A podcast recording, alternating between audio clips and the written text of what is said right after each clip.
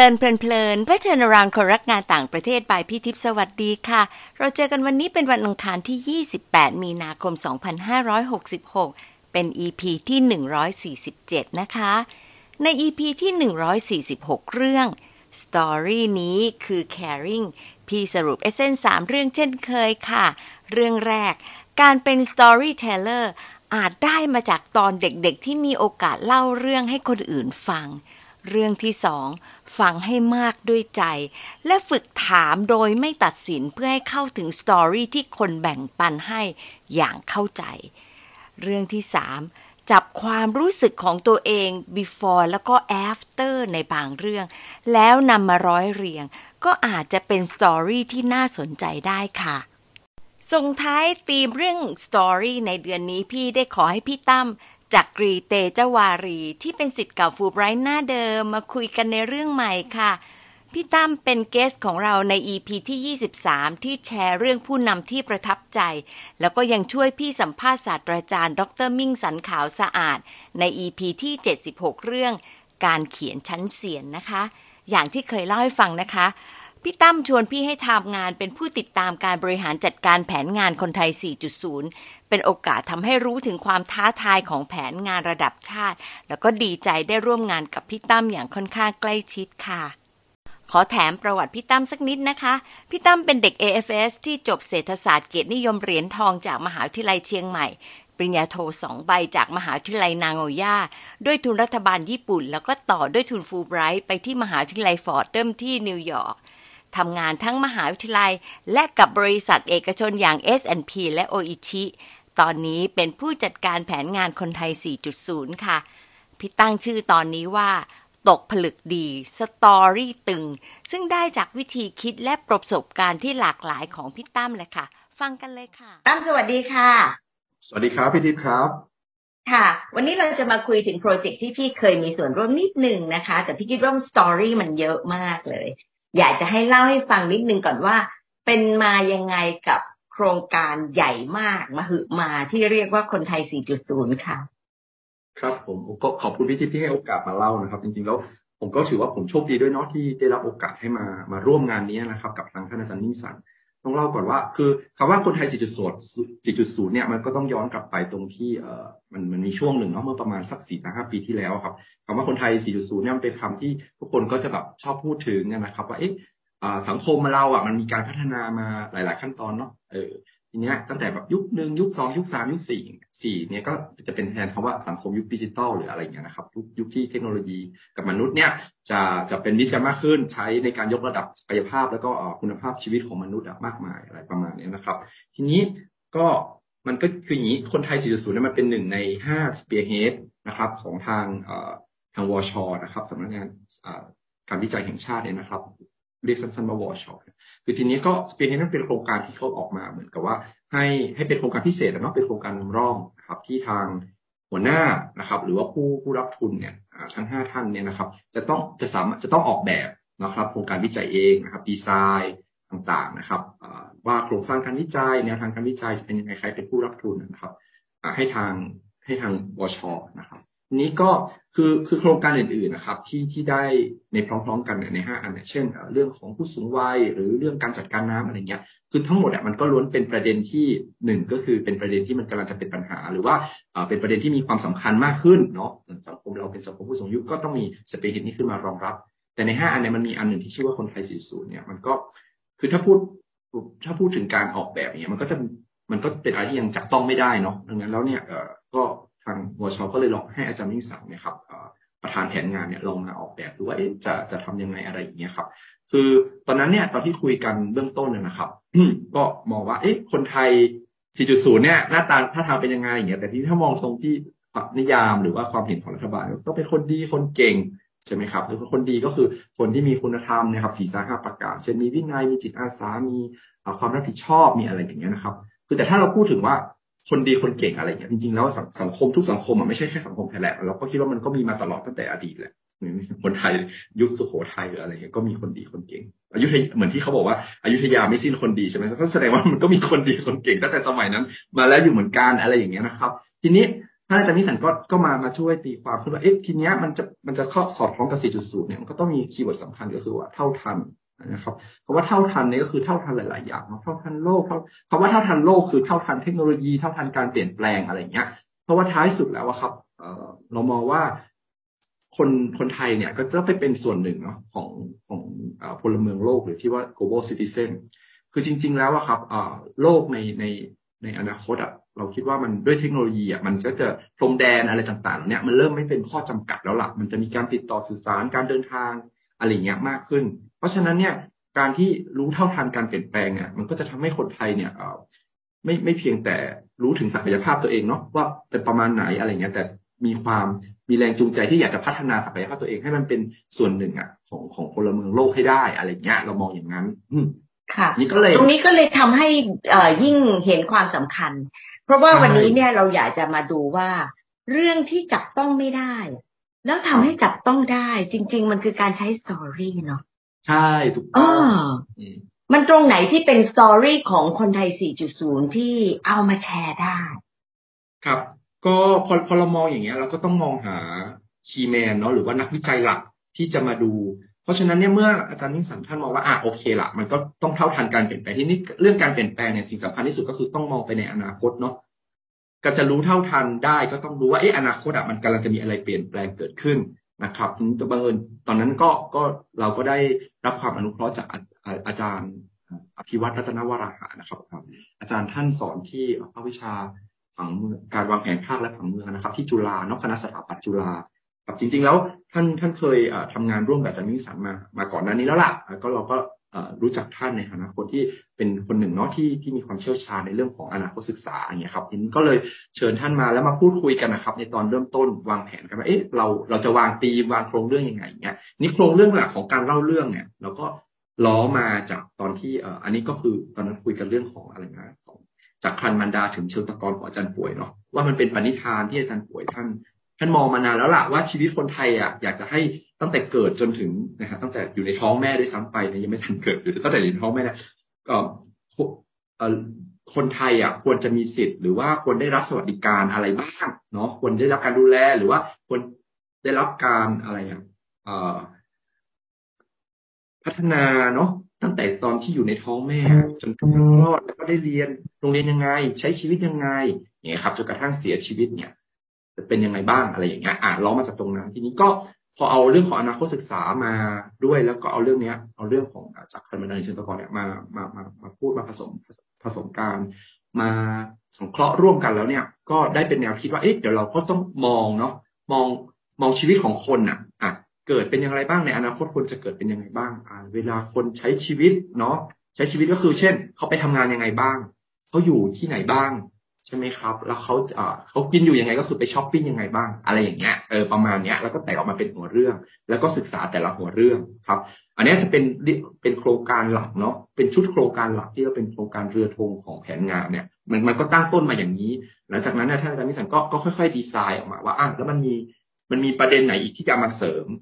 มาใส่ในตรงนี้ครับ แล้วก็ออกมาเป็นกล่องกล่องกล่องความรู้ต่างๆกล่องชุดโครงการวิจัยต่างๆ เช่น เรื่องของอ่าเมื่อกี้เราได้อนาคตแล้วเนาะเราก็จะมีเรื่องของการเรียนรู้ตลอดชีวิตอ่ายังไงคนไทยก็ต้องเรียนรู้อะไรเงี้ยเรื่องของความเชื่อและคุณธรรม อันนี้เราก็ต้องมีก็ต้องมี หลังจากนั้นถึงจะหาโครงการวิจัยแต่ละอันเอามาใส่มันก็ค่อย ๆ ต่อยอดมาเป็นภาพรวมครับว่า อ๋อโอเค แผนงานเนี้ยมันควรจะมีประมาณนี้นะศึกษาเรื่องอะไรบ้างอะไรประมาณครับพี่ติ๊ค่ะเพราะว่าเรื่องเรื่องแบบนี้เนี่ย ตั้งแต่พูดว่าคนไทย 4.0 มันก็แอบสแตรก แล้วก็ออกมาถึงปุ๊บว่าเป็นโครงการวิจัยมันก็แอบสแตรกอีก จะมาบอกว่าเก่งดีอะไรอย่างเงี้ย เท่าทันมันก็แอบสแตรกทั้งนั้น ในฐานะที่เป็นคนที่เป็นผู้จัดการนะ ที่จะต้องมองภาพใหญ่เนี่ย พอได้ทำโครงการสเกลขนาดนี้มันมีเรื่องอะไรที่เรารู้สึกว่ามันโดนมากเลยมะ เรื่องที่ทำเกี่ยวกับอนาคตเรื่องที่ทำเกี่ยวกับความเชื่อ หรือว่าระหว่างทางกระบวนการมันมีเรื่องอะไรที่ตั้มอยากเล่าไหมคะ คิดว่าที่ที่โดนที่สุดอะจริง ๆ แล้วมันเป็นเรื่องของเอ่อเรียกว่าอะไรอิสรภาพในการออกแบบโครงการวิจัยเนาะเอาอย่างนี้ดีกว่า เพราะว่าที่ที่ผ่านมาเราอ่าตั้มก็ก็เคยทำวิจัยเนาะเราจะไปอยู่เอกชน แล้วก็กลับมายังทำงานวิจัยอยู่บางส่วนเนี่ยก็ก็รู้สึกว่าปกติเวลาเราทำงานวิจัยในฐานะนักวิจัยเราจะได้รับโจทย์มาไงโจทย์มาแบบประมาณนี้ประมาณนี้หรือว่าแม้กระทั่งเราเราโพสโจทย์ไปอย่างเงี้ยครับ มันก็จะต้องมีการไปต่อรองเนาะประมาณนี้ได้ไม่ได้หรืออะไรอย่างเงี้ยประมาณนี้เออ ทีนี้อันเนี้ยเขากำหนดกำหนดแค่หัวข้อมาให้ แล้วให้เราสร้างโจทย์เพื่อไปเพื่อแบบเพื่อไปขยายความอะเออตรงนั้นเช่น คนไทย 4.0 เราจะออกแบบโครงสร้างการวิจัยยังไงอะไรเงี้ย แล้วครั้งเนี้ยตัวเราเองอะไม่ไม่ใช่คนคนทำวิจัยด้วยเนาะเป็นคนให้ทุน แต่ในขณะเดียวกันอะก็ต้องมีความรับผิดชอบในลักษณะที่ว่าเมื่อท้ายสุดอะเมื่อส่งมอบผลงานอะผลผลิตและผลลัพธ์แล้วเนี่ย มันไม่ใช่เพียงทำให้ผลผลิตกับผลลัพธ์อะมัน มันเป็นไปตามเป้าหมายอะแต่ว่ามันต้องให้เห็นภาพจริง ๆ ว่า เอ้ย แล้วมันมันจะมันจะนำไปสู่คนไทย 4.0 ได้ยังไง จริง ๆหรออะไรอย่างเงี้ย งานวิจัยต่างๆ เหล่านี้ที่เราแกรนทุนไปเนี่ย มันสอดคล้องที่จะนำพาให้กับการให้กับประเทศเนี่ยมี policy ใช่ไหมครับ จริง ๆ แล้วเนี่ยคือความหวังหนึ่งอะของของการสร้างแผนงานนี้ก็คือว่าเราเราคาดหวังว่ามันจะนำไปสู่นโยบายสาธารณะเนาะนะครับ เออข้อเสนอเนี่ยต่างๆที่เรา ส่งไปให้เนี่ย เราแนะนำเนี่ยมันจะนำไปสู่นโยบายสาธารณะที่จะเอื้อประโยชน์ให้กับคนไทย หรือว่าเอื้อประโยชน์ให้กับรัฐบาลแล้วนำไปคิดไตรตรองนะครับ หรือว่านำไปใช้ในการสร้างนโยบายสาธารณะเกิดขึ้น เพื่อให้ชีวิตของคนไทยในอนาคตอะมันมันพัฒนาไปมากกว่าเนี้ยมันดีกว่านี้อะไรอย่างเงี้ยครับประมาณถ้าอย่างนั้นพี่จะกลับมาถามว่าถ้าอย่างนั้นคิดว่าพอมีนโยบาย มันมีอะไรที่คิดว่าจะทำให้ชีวิตคนไทยดีขึ้น มีสตอรี่อะไร ที่อยากจะมาเล่า อืม มันมีตั้งแต่เรื่องเรื่องเล็ก ๆ เนาะไปจนถึงเรื่องใหญ่ๆเรื่องเล็กๆเช่น เรื่องเล็กๆก็อย่างเช่น เนี่ยอ่าที่ที่เราให้ที่เราให้ให้ทุนเล็กๆวิจัยเล็กๆกับชาวบ้านในโครงการที่เรียกว่าชุมชนพิวัตรเนี่ย เราค้นพบว่าจริง ๆ แล้วอะครับชาวบ้านนะครับเขาเขาเขามีความกระตือรือร้นอะที่จะเรียนรู้อะมากกว่าที่เราคิดเยอะมาก แล้วจริง ๆ แล้วเนี่ยเขาพยายามที่จะเท่าทันโลกเขาพยายามทุกวิถีทางที่จะเท่าทันโลกให้ได้อะไรอย่างเงี้ย แล้วบางทีอะครับบางสิ่งบางอย่างเนี่ย ที่ ที่เราไปช่วยเขาแค่นิดนิดเดียวอย่างเงี้ย มันจะทำให้เขาในสามารถไปได้ต่อได้เยอะ อย่างเช่นเรามีเอเรามีหมู่บ้านหนึ่งที่หน้าอย่างเงี้ย ที่เขามีเครื่องอเขาได้รับเครื่องบดกาแฟเนี่ยแหละจากโครงการเดิมโครงการหนึ่งมาแล้วเนี่ย แล้วมันใช้ไม่ได้นะครับ แล้วมันก็พังอยู่อย่างเงี้ยนานมากแล้วทีนี้เราก็มีนักเราก็ให้ทุนสนับสนุนนักวิจัยของเราเนี่ยไปช่วยขับเคลื่อนนักวิจัยของเราเนี่ยก็ไปช่วยดูว่าเอ๊ะ เนื่องจากว่าเขาทำเรื่องห่วงโซ่การการการผลิตกาแฟเนาะเขาก็เห็นว่าอะจริง ๆ แล้วว่าครับแค่แค่ไอ้เครื่องคั่วเนี่ยกับการหาเกรดเดอร์เนาะมามาพิจารณาคุณค่าของกาแฟเนี่ยเท่านี้เองมันก็จะสามารถทำให้ชาวบ้านเนี่ย นะครับสามารถต่อยอดห่วงโซ่การผลิตจนสามารถนำไปสู่การขายได้ อย่างเงี้ยเป็นต้นเขาก็หาคนมาแค่แค่ซ่อมจัดการเครื่องตรงเนี้ยแล้วก็หาคนมาคัดเลือกมามาช่วยเลือกอะไรพันอะไรอย่างเงี้ยครับประมาณนั้น ในที่สุดอะมันก็สามารถต่อห่วงโซ่นี้ได้จนสำเร็จอะไรอย่างเงี้ยคือจริงๆแล้วถ้าปล่อยให้ชาวบ้านเขามางูมาหลาไปเองอะคือแล้วเครื่องมันเสียหรืออะไรเงี้ยเขาก็เขาก็ไม่มีทางที่จะแบบเขามองไม่เห็นภาพรวมไงเพราะเขาอยู่ตรงนั้นกับมันใช่ไหมฮะแต่พอนักวิจัยเราซึ่งเป็นคนนอกเนี่ยแล้วเราก็ไม่ได้ให้เงินเยอะอะไรมากมายเนี่ยเอาเอ่อ แต่ว่าเขาสามเขามีศักยภาพในการไปขับเคลื่อนไปเชื่อมต่อห่วงโซ่ตรงนั้นอะห่วงโซ่อุปทานของของการผลิตกาแฟอย่างเงี้ยครับ มันก็ทำให้ชาวบ้านเนี่ยในทุกวันเนี้ยเขาสามารถที่จะแบบทำของขายเลี้ยงตัวเองได้ เขารู้ว่าอ่าเขาอยู่สถานะไหนของของของห่วงโซ่ผลิตกาแฟอะไรเงี้ยเป็นต้น หรืออย่างอีกเคสหนึ่งอะเป็นเคสของของหมู่บ้านอันนี้เป็นเคสที่ประทับใจอย่างเช่น หมู่บ้านหนึ่งอะที่ที่ลีที่ที่ลำพูนนะฮะคือก็จะมีน้องคนหนึ่งอะเขาก็เสนอว่าเขาอยากจะ ไม่อยากให้อยากให้คือมันมันมีผลผลิตเยอะเนาะที่หมู่บ้านนะอ่าพวกพวกกล้วยพวกอะไรเงี้ยทิ้งเหลือเหลือทิ้งเยอะมาก แล้วเขาก็อยากจะให้คนแก่ในหมู่บ้านนั้นนะครับ ได้ใช้เวลาว่างให้เป็นประโยชน์ และได้ใช้เทคโนโลยีด้วยเขาก็วิธีการของเขาก็คือเราจะให้เราให้ทุนเนี่ยประมาณไม่เกินห้าหมื่นนะครับเขาก็ให้เด็กนักเรียนนะครับ กับคนแก่เนี่ยได้ได้ได้มาประชุมร่วมกัน แล้วให้เด็กสอนนะครับ ให้คนคนแก่เนี่ย ใช้โทรศัพท์ในการหาสูตรทำ สูตรทำกล้วยตากหรืออะไรอย่างเงี้ย แล้วเขาก็ไปเอาพาราโบลาโดม ซึ่งปล่อยทิ้งร้างไม่ได้มาทำความสะอาดเนาะแล้วก็เอาแล้วก็เอาเนี่ยให้ให้เด็กกับคนแก่มาดูซิว่าเราเอากล้วยที่มันเหลือทิ้งเนี่ยเอามาตากตามวิธีการที่เขาหาจากจากเน็ตจาก Google จาก YouTube อะไรพวกเนี้ยนะครับ วิธีไหนที่มันจะดีที่สุดหรืออะไรอย่างเงี้ยมันได้การทดลอง คืออันเนี้ยมันมันมองเหมือนเป็นกระบวนการเรียนรู้ง่ายๆเนาะแค่แบบหากล้วยตากแต่จริงๆแล้วนะครับ มันเป็นการที่ให้เด็กอะนะครับ ซึ่งเขาจะเชี่ยวชาญเทคโนโลยีกว่ามาสอนคนแก่ ซึ่งเขาก็อยู่ว่างๆอยู่แล้ว แล้วคนแก่ก็ได้เรียนรู้เทคโนโลยีด้วย มันเป็นการเรียนรู้รุ่นสู่รุ่นเนี่ยแค่ลดลดช่องว่างระหว่างวัยนะครับ นอกจากนอกจากนอกจากที่จะไปแค่ทำกล้วยตากเฉยๆอะไรประมาณเนี้ย อันนี้ก็เป็นสเกลเลยที่เรารู้สึกว่าเอ้ยมันประทับใจนะครับใช่จริง ๆ มันดูเหมือนกับเล็ก แต่ว่ามันมีความยิ่งใหญ่ในตัวมันเนาะแต่เมื่อกี้เนี่ยพี่ไปตัด เพราะว่าดูเหมือนกับว่าตั้มก็กำลังจะเล่าว่าเรื่องใหญ่ ๆ ก็มีเรื่องใหญ่ ๆ เช่นอะไร เรื่องใหญ่ๆอะอย่างเช่นเรื่องของเนี่ยฮะ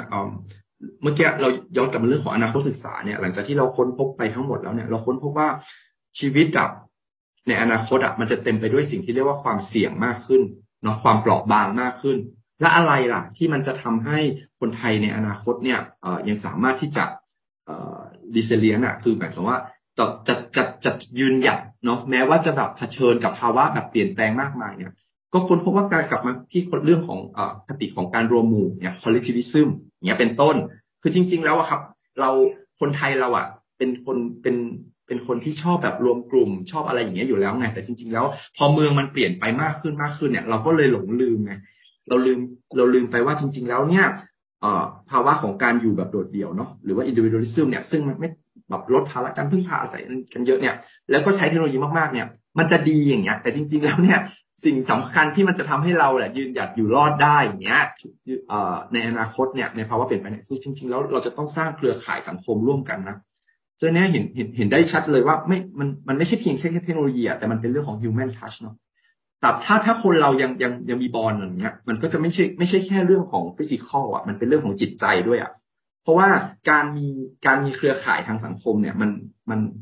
มันมันมันมีคุณค่าทางจิตใจแล้วมันบางทีอะครับ มนุษย์ก็คือมนุษย์อะเนาะมันมีความเปราะบาง เปราะบางไม่ใช่แค่เรื่องของ ไม่มีอาหาร ไม่มีอาหารไม่มีน้ำไม่มีอะไรอย่างเงี้ยแต่มันเป็นเรื่องของจิตใจด้วยเนาะอืมอย่างเมื่อก่อนอย่างเนี้ยอย่างเช่นทำไมล่ะเมื่อก่อนเนี่ยในมหาลัยเอยหรือในสังคมเราไม่ค่อยจะได้ยินเรื่องเป็นโรคซึมเศร้าโรคอะไรอย่างเงี้ยทั้งทั้งที่เราก็มีเทคโนโลยีมีอะไรแบบวิล้ำกว่าสมัยแบบพ่อแม่ของเราเยอะมากเนี่ย ก็เนี่ยก็แสดงว่าเรามีความเปราะบางทางจิตใจเพิ่มมากขึ้นใช่ไหมอะไรอย่างเงี้ย แล้วเนี่ยถ้าแล้วเราแล้วถ้ายิ่งเราไปอยู่คอนโดไปไปอยู่ในเมืองหลวงแล้วต่างคนต่างอยู่มากขึ้นเนี่ยมันก็จะยิ่งเพิ่มความเปราะบางในจิตใจมากขึ้น แม้ว่าเราจะมีปัจจัยสี่ครบ เรามีอุปกรณ์อำนวยความสะดวกครบอยากได้อะไรก็เปิดมือถือได้อะไรเงี้ย แต่ถ้าเราอะตัดขาดซึ่งความสัมพันธ์ระหว่างบุคคลอื่น แล้วไม่ไม่ไม่ไม่ได้มี ไม่ได้มี เขาใช้คำว่าอะไรนะทุนทางสังคมเนาะมีมีเพื่อนมีอะไรอย่างเงี้ยมากขึ้นเนี่ยมันก็จะทำให้จิตใจเราอะเปราะบางแล้วพร้อมที่จะแบบเสี่ยงชีวิตได้ง่ายอะไรอย่างเงี้ยครับ แล้วพวกนี้เราเอามาทำยังไง เพื่อที่จะสื่อสารในวงกว้างได้ค่ะเพราะว่าพอเป็นงานวิจัยเนาะคนก็พี่ก็จะไม่ค่อยอยากอ่าน ถ้าพูดถึงเป็นงานวิจัยนี่พี่บอกได้เลยว่าพี่จะอ่านเฉพาะ abstract เพราะพี่มีความสุขว่าพี่ไม่สนใจวิธีการหา แต่พี่อยากได้ เออแล้วของตั้มเองเนี่ยในในคนไทย 4.0 เอาเรื่องนี้ไปสร้างเป็นผูกเรื่องอะไรยังไงที่ทำให้หน้าอ่านหน้าฟัง คืออันนี้ก็เป็นความพยายามที่ท้าทายเนาะเพราะจริงๆแล้วต้องต้องยอมรับว่าอันเนี้ยมันมันไม่ใช่จุดจุดแข่งของเราเท่าไหร่หรอกเพราะมันเป็นเรื่องของการสื่อสารเนาะเราเราเป็นสายวิจัยเราเป็นสายวิชาการมามาพอสมควรเนี่ยทีเนี้ย แต่เราก็ต้องพยายามเนาะที่จะย่อยงานวิจัยเนี่ยไปไปไปสู่แบบวงกว้างให้มากขึ้นนะครับ คือตลอดระยะเวลาที่ผ่านมาเนี่ยเราพยายามทำหลาย ๆ แบบเนาะเช่นทำคลิปนะครับนำงานวิจัยเนี่ยมาย่อยเป็นโค้ด เป็นเป็นย่อหน้าเป็นอะไรอย่างเงี้ย จัดหน้าจัดอะไรให้ให้มันประกอบรูปอะไรเงี้ยแล้วก็เผยแพร่ทางช่องทาง YouTube ของเราเอ่อช่องทาง Facebook ของเราอะไรอย่างเงี้ยครับพี่ทิพย์เออให้มันให้ให้มันเข้าถึงคนมากขึ้นอะพูดง่ายๆว่ามันเป็นมันเป็นการย่อยงานวิจัยแหละ ให้มันเข้าถึงมากขึ้น บางทีก็ทำเป็นอินโฟกราฟิกนะครับอ่าใส่เข้าไปอะไรเงี้ยก็ก็ดึงดูดแขกได้ แต่ทีเนี้ยคือคืออย่างนี้ประเด็นคือว่างานวิชาการมันก็คืองานวิชาการเนาะ มันก็มันก็มีความยากในการที่จะย่อยนะอันหนึ่งเนาะแล้วมันมีความยากในการที่ว่าคนทั่วไปเขาจะมาสนใจอะมันไม่ใช่เรื่องของความบันเทิงอะมันไม่ใช่เรื่องของความรื่นรมย์อะไรอย่างเงี้ย แต่ตั้งคิดว่า เอ่อในระยะที่ผ่านมาครับ สังคมสังคมไทยอะโดยเฉพาะแบบคนรุ่นใหม่หรืออะไรอย่างเงี้ยเขาเขาเป็นเขาค่อนข้างกระหายที่จะเรียนรู้เนาะถ้าประเด็นนั้นนะมันเป็นประเด็นที่เขาสนใจจริง ๆนะครับ โดยเฉพาะเรื่องของเนี่ยเรื่องที่มันเป็นเรื่องอนาคตเรื่องอะไรอย่างเงี้ย นะ เรื่องอย่างเช่นครั้งหนึ่งอะเราเราเคยเราเคยเชิญอาจารย์อาจารย์สุวรรณานะคะสถานันท์ของของของที่อักษรจุฬามามาคุยนี่แหละ มันเป็นเรื่องปรัชญาเรื่องอะไรเงี้ย ซึ่งจริงๆตอนนั้นเราก็มองว่าเป็นเรื่องเรื่องเข้าใจยากนะแล้วก็ไม่ใช่เรื่องที่แบบคนทั่วไปจะสนใจอย่างเงี้ย แต่กลับกลายเป็นว่าโพสที่เรายกของอาจารย์สุวรรณามาเกี่ยวกับเรื่องคนไทยเนี่ยทำไมคนไทยไม่ไม่ค่อยมีระเบียบวินัยเท่าไหร่เนาะอันนี้จำจำได้ไม่หมดแบบ แบบคำต่อคำนะครับ แต่ว่าโดยโดยเนื้อหาแล้วเนี่ยคือคือ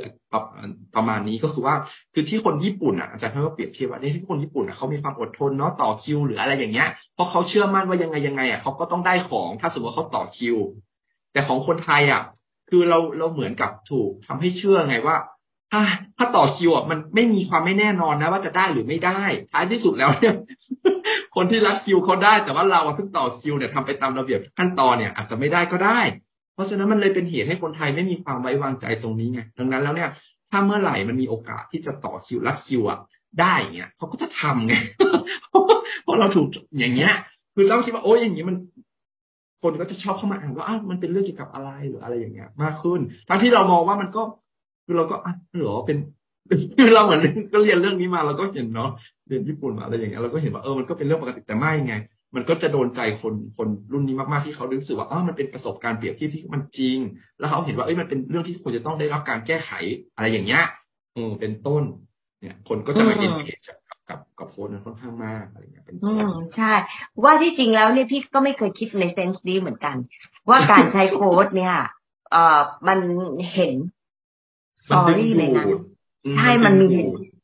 ใช่มันเป็นท่อนฮุกของเพลงอะไรอย่างเงี้ยพี่ทิพย์เออเพลงมันต้องเพลงมันจะดังมันต้องมีท่อนฮุกเนาะให้คนจำโค้ดมันก็คงทำหน้าที่ประมาณนั้นเป็นเหมือนแบบเออไปเขาเรียกว่าภาษาเด็กสมัยใหม่ไปตกเอาคนมาอ่านบทความของเราอะไรอย่างเงี้ยมันก็ต้องเลือกโค้ดที่มันเด่นๆอืมเออนะแต่เมื่อก่อนเขาเขาดูปกหนังสือใช่ไหมปกหนังสืออ่ามันมีมันมีอะไรแบบเนื้อหาเป็นยังไงอย่างเงี้ยเขาก็จะเอาโค้ดหรืออะไรมาใส่มันก็เหมือนกัน ก็จะก็จะดึงดูดขึ้นมา แล้วก็เดี๋ยว เดี๋ยวเราจะมีไปเนื่องจากเราทำมาสามปีแล้วเนาะเราก็จะมีผลงานผลผลิตอะครับ ในระดับหนึ่งในรูปของหนังสือบ้างรูปของบอร์ดเกมหรืออะไรเงี้ยบ้างเราก็จะไปออกในงานสัปดาห์หนังสือแห่งชาตินี่ครับที่กำลังจะจัดประมาณปลายเดือนนี้พอดีครับ อันนี้เราก็คิดว่ามันก็จะมันก็จะนำพางานวิจัยอะให้ให้ไปเป็นที่ปรากฏเนาะในที่สาธารณะมากขึ้น แล้วก็ให้มันเป็นส่วนหนึ่งอะของชีวิต ของของของของคนรุ่นใหม่อะว่าไอ้งานวิชาการมันไม่ใช่เรื่องแบบไกลตัวเท่าไหร่อะไรอย่างเงี้ยบางเรื่องมันก็เพราะว่ามันเป็นมันเป็นผลงานที่ทำมาเยอะมากเลย เยอะจริง ๆ จนน่าจะทำออกมาเป็นรูปเล่มสตอรี่เล็กๆเล็กๆได้อีกเยอะมากนะ แม้แต่แค่เล่านิดเดียวพี่ก็ได้อีกเยอะเลยทำอะไรอย่างเงี้ยเนาะอืมน่าสนใจแบบ งานวิจัยอ่านง่ายอย่างเงี้ยพี่ทิพย์ค่ะใช่ส่วนหนึ่งเราก็เราก็มีเอาเอาเขาเรียกว่าอะไรอะ เอา policy เอาอะไรอย่างเงี้ยครับ จากงานวิจัยใหญ่ๆเนาะที่มันบางทีมันบางเล่มมานาสามสี่ร้อยหน้าอย่างนะครับ เอามาทำเป็น policy brief ก็มี อันนี้ก็ก็ก็ทำเหมือนกัน อันนี้ก็จะนี่ฮะออนอยู่อยู่ใน Facebook ของเรา อยู่ในเฟซเว็บเพจของเราเช่นเดียวกันครับ ค่ะ ดี พี่นะพูดถึงโครงการของตั้มโครงการที่ใหญ่มากมาอภิมหาโปรเจกต์โครงการคนไทย 4.0 แต่ครั้นี้พี่ก็จะมาสเกลดาวลง เดียวเลย เล็ก ๆ เลยมาที่ตั้มเอง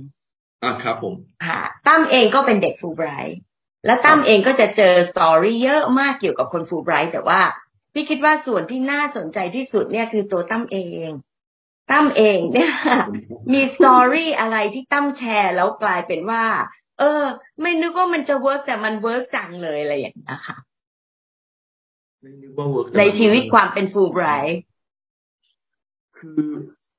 เอาอย่างนี้ต้องเอาอย่างนี้ด้วยด้วยด้วยความเป็น ก็ไม่คิดว่าเป็นอันคืออะไรเขาเรียกว่าอะไรก็ไม่ไม่ได้คิดว่าเป็นความพิเศษหรืออะไรหรอกนะฮะต้องต้องคิดว่าเขาเขามักจะ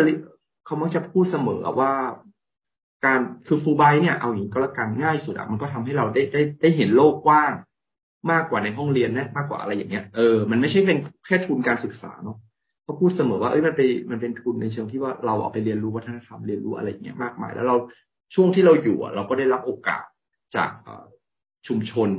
นะครับ เครือข่ายที่โน่นด้วยเนี่ยให้เราไปเห็นนั่นเห็นนี่อย่างเงี้ยก็มีจัดกิจกรรมให้ฟูไบได้รวมตัวกันไปเมืองหลวงของอเมริกาไปดูนั่นดูนี่ ไปเจอบุคคลสำคัญอะไรอย่างเงี้ย คือตรงเนี้ยมันเราไม่รู้เนาะทุกๆสิ่งทุกๆอย่างที่มันเป็นเราในวันเนี้ย มันมันเป็นส่วนมันเป็นศิลาอันพลาน้อยเนาะแล้วแล้วตัวเนี้ยมันมันมาปรากฏในทีหลังหลังจากที่เราทำงานเนี่ย โดยเฉพาะอย่างเช่น ในเรื่องของวิธีคิดนะครับ ในการที่จะแบบชอบความหลากหลายอะ่ะ เออ แล้วไม่กลัวการเปลี่ยนแปลงเอาอย่างนี้ก็แล้วกัน อันเนี้ย เราไม่คิดว่าฟูฟูฟูไบให้ให้โอกาสตรงเนี้ย ไปไปเผชิญโลกเนี่ยแทนที่เมื่อก่อนอะเราต้องยอมรับว่าผมค่อนข้างจะก็เหมือนเด็กไทยทั่ว ๆ ไปแหละ ก็เหมือนกับมีความคิดแบบคอนเซอร์เวทีฟแบบอืม ชอบชอบอะไรที่มันไม่ไม่ค่อยชอบการเปลี่ยนแปลงเอาอย่างนี้ก็แล้วกันติดกรอบค่อนข้างมาก และจุดไหนที่ทำให้รู้สึกว่าเราเปลี่ยน คือเรา มันมันมันเปลี่ยนเพราะว่าเราเราไปเห็นโลกไงคือเราโลกอะคือจริง ๆ แล้วอะโลกอะมันเปลี่ยนแปลงตลอดเวลาอยู่แล้วไง คือ คือเราอะไม่ควรจะแบบต้านการเปลี่ยนแปลงไงแต่เราควรจะปรับตัวว่าเอ้ยเราทำยังไงที่จะที่จะปรับตัวแล้วก็อยู่กับความอยู่ร่วมกับความเปลี่ยนแปลงได้อย่างมีความสุข เอาอย่างนี้ก็แล้วกัน เออ และไม่และไม่กลัวความไม่มีเสถียรภาพอะ เอาอย่างนี้เพราะว่าจริง ๆ แล้วอะ เนเจอร์ของการการเปลี่ยนแปลงก็คือ มันเสถียรภาพมันก็ต้องค่อยๆเปลี่ยนไปเรื่อยๆอะเออคืออย่างนี้ เด็กทุกๆคนหรือเด็กไทยทุกคนหลายๆคนก็แล้วแต่ที่ผมเคยคุยเนี่ยเขาจะเมื่อโตขึ้นมาเราหาเราทำงานเพื่ออะไรก็เราต้องการความมั่นคงในชีวิตใช่ไหมอะอันนี้ถูกไม่มีปัญหาแต่ทีนี้บางทีอะแต่เราให้ให้แวลูกับความมั่นคงมากเลยไง จนจนเราไม่กล้าที่จะคิดออกไปจากกรอบที่เรารู้สึกว่ามันปลอดภัย อะ อืมตรงเนี้ย พอซึ่งจริงๆแล้วมันมันไม่ค่อย work นะ อืม แต่ว่าพอเรามาทำแผนงานเนี่ย มันมันทำให้เราอะกล้าที่จะแบบออกมาจากตรงนั้นไงกล้าที่จะคิดใหม่ๆเพราะแผนงานเนี่ยมันร่วมกับอาจารย์มิ่งสรรพ์เนี่ยท่านท่านดีไซน์ใหม่ใช่ไหม design concept design โครงสร้างของการวิจัยอะไรใหม่ๆเนี่ยซึ่งจริงๆเราคิดว่าเฮ้ยมันจะมันจะได้เหรอเราจะทำได้เหรออะไรเงี้ยแต่ว่าสองสามปีที่ผ่านมาเนี่ยการดีไซน์ที่แบบอาจารย์เป็นคนต้นคิดแล้วเราร่วมแบบช่วยแบบ implement เนี่ย มันทำให้เห็นว่า อ๋อ โอเคนะ มันไม่ได้มีแนวคิดแนวเดียวหรือวิธีการวิธีการเดียวอะในการที่จะแบบว่าสร้างโครงสร้างการวิจัยอะไรบางอย่างออกมา แต่มันมีหลายแนวคิดมาก ถ้าเราแบบ ถ้าเราถ้าเรากล้าที่จะคิดกล้าที่จะดีไซน์อะไรอย่างเงี้ยพี่ติ๊บอืมต้นมันมันยังดูเป็นรูปธรรมเหมือนกันเนาะแต่ต้องคิดว่าแบบสามปีที่ผ่านมาเนี่ยมันทำได้จับต้องมันอะแล้วมันก็มันก็ออกดอกออกผลมาเนี่ยเดี๋ยวก็มันก็มันก็ทำของมันได้อะไรเงี้ยก็เลยสัวเอออันนี้อืมอืม มันก็เท่ากับว่าที่จริงแล้วถ้าเรา reflect เราก็จะเห็นเลยว่าการเห็นโลกกว้างมันทำให้ตั้มมาถึงจุดจุดนี้ได้ แล้วก็มาสามารถที่จะทำไอ้โครงการขนาดใหญ่ที่โซแอบสแตรกให้มันคอนกรีตได้เนาะอ่าใช่ใช่ใช่มันมันย้อนกลับไปที่อันนี้ชอบตรงที่พี่ที่พูดตั้งแต่ตอนแรกเพราะว่าทำทำเรื่องที่มันดูแบบจับต้องไม่ได้อะ ให้มันจับต้องได้ แล้วอันสิ่งสำคัญที่สุดก็คือว่ามันต้องมี story ไง มันทำให้มันเป็น story ที่เราบอกเล่า เพราะว่าคนจะคนจะเข้าใจได้ง่ายขึ้นอะ เมื่อเราทำมันเป็น story ออกมาเนี่ยครับอืมเมื่อพูดว่าเออคนไทยสี่จุดศูนย์อะไรครับไม่ไม่คนที่รู้เท่าทันโลกรู้เท่าทันการเปลี่ยนแปลงอะไรเงี้ยเออคนที่จะมองอนาคตอะไรเงี้ยคนก็จะแบบอ่าโอเค ประมาณนั้นแล้วมันก็จะต่อก็เริ่ม buy in มาเรื่อยๆใช่ใช่ใช่คุณก็จะเริ่ม buy in แทนที่มันมันมันคืออะไรหรออะไรเงี้ย concept มันคืออะไร อืมใช่ค่ะโอเค ขอบคุณมากค่ะตั้มได้ประโยชน์เยอะมากเลย แล้วก็มันค่อยๆบิว ในสิ่งที่มัน abstract กลับมาจนกระทั่งถึงมาที่ตัวเรา พี่ก็ว่ามันจากเรามองไปก็ได้ หรือว่าจากสิ่งที่เราทำแล้วย้อนกลับก็ได้เนาะค่ะ โอเคขอบคุณมากนะคะที่ให้โอกาสค่ะสวัสดีค่ะคงจะได้มาเล่าใหม่อีกเล่าต่อไปค่ะขอบคุณตั้มมากๆเลย พี่ตั้มเป็นอีกคนหนึ่งที่จะได้รับคำขอให้ช่วยตอนที่ตัวเองก็จะล้นมือมาก และก็ยังมีคำตอบเหมือนเดิมได้ครับ ขอบคุณอีกครั้งนะคะ พี่เองอยากจะพูดถึงสามประเด็นอย่างนี้นะคะ ประเด็นแรกเมื่อมา reflect เหตุการณ์งานหรือความรู้สึกที่เกิดขึ้นในชีวิตของเรา เราจะเห็นเรื่องราวที่ทำให้เราเติบโตเป็นเราในทุกวันนี้ค่ะ เห็นสตอรี่มากมายทั้งใหญ่ทั้งเล็ก แล้วก็หลายเรื่องน่าจะส่งพลังแล้วก็สื่อความหมายได้ดี เรื่องที่พี่คุยกับพี่ตั้มเป็นการมองภาพใหญ่ที่คนจำนวนไม่น้อยยังมองไม่ค่อยเป็นนะคะ ยิ่งเป็นเรื่องที่แอบสแตรกยิ่งท้าทายมากเลยค่ะ จะนำไปสู่เรื่องเล่าจริง ๆ จัง ๆ นั้นไม่ง่าย อย่างพี่ตั้มมีโอกาสที่เห็นโลกกว้าง แล้วก็ทำให้เข้าใจว่าความหลากหลายคืออะไร ผู้คนที่แตกต่างคืออะไร เลยกลัวความเปลี่ยนแปลงน้อยลงค่ะพอมาเป็นผู้จัดการแผนงานคนไทย 4.0 ซึ่งเป็นงานใหญ่และท้าทายมาก พี่ตั้มเลยมีคุณสมบัติที่เหมาะ พร้อมรับความเปลี่ยนแปลงแล้วก็ร่วมทำแผนงาน เรียกว่าเริ่มจากสครัชจริง ๆ เลยล่ะค่ะ การมอง story ของพี่ตั้มจึงเป็นการ reflect ที่ตกผลึกมองภาพใหญ่ได้ดี แล้วก็เห็นภาพที่เชื่อมโยงจากภาพใหญ่มาสู่ภาพเล็กๆ เป็นการต่อจิ๊กซอที่ทำให้ภาพชีวิตเต็มแผ่นจิ๊กซอยิ่งขึ้นไปเรื่อยๆ ประเด็นที่ 2 Story ต้องหา keyword ให้เจอแล้วตั้งหลักให้ทำต่อได้ อย่างแผนงานคนไทย 4.0 เป็นงานสเกลใหญ่ระดับประเทศ ที่ดูเป็นนามธรรม การเล่าถึงจุดเริ่มต้นแล้วก็แนวคิดจากการถกความหมายของคนไทย 4.0 ให้แตก แล้วให้ตรงกันนำไปสู่การสรุปได้ด้วย keyword สองคำค่ะคำแรกคือ การมีอิสระในการคิด และคำที่สองคือคำว่าเท่าทัน ซึ่งเป็นการแสดงลักษณะนิสัย และคนไทยที่ควรจะต้องมีในอนาคตทำให้ลงตัวกับการมุ่งสู่อนาคต เป็นจุดหลักของแผนงานนี้ค่ะ ทั้งคำว่าอิสระในการคิดและคำว่าเท่าทันทำให้พี่คิดว่าน้องๆเองเวลาตั้งต้นไม่ถูก มองหาสตอรี่ไม่ได้ อาจจะตั้งหลักด้วยการคิดอย่างไม่มีกรอบ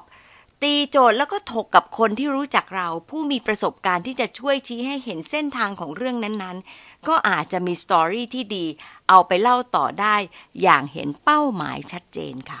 ประเด็นที่ 3 เมื่อสามารถมองเห็นภาพใหญ่ให้ชัดเจนในระดับหนึ่ง เราจะเริ่มหาองค์ประกอบที่แตกกิ่งออกใบได้ชัดเจนขึ้นนะคะ คล้ายๆ กับการเขียนโครงสร้างองค์กรค่ะแค่คำว่าเท่าทันช่วยเรามองชัดขึ้นถึงการรับรู้ข้อมูลข่าวสาร เทคโนโลยี ความเชื่อมโยงชีวิตตั้งแต่เกิดจนตาย Human Touch อย่างที่พี่ตั้มยกตัวอย่างให้ฟังนะคะ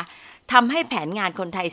4.0 ผลิดอกออกใบเป็นโครงการวิจัยทั้งขนาดใหญ่ที่มองอนาคต และขนาดเล็กสู่ชุมชนได้อย่างมีทิศทาง และสู่เป้าหมายเดียวกันค่ะ เกิด story ที่ซีเรียสอีกมากมายที่ได้จากงานวิจัย หรือ story ที่น่าสนใจและน่าดีใจ อย่างเช่นการช่วยชุมชนที่น่าน เรื่องแค่เครื่องบดกาแฟก็แก้ปัญหาได้หลายเปราะนะคะ เสริมอีกนิดค่ะ story ของเรา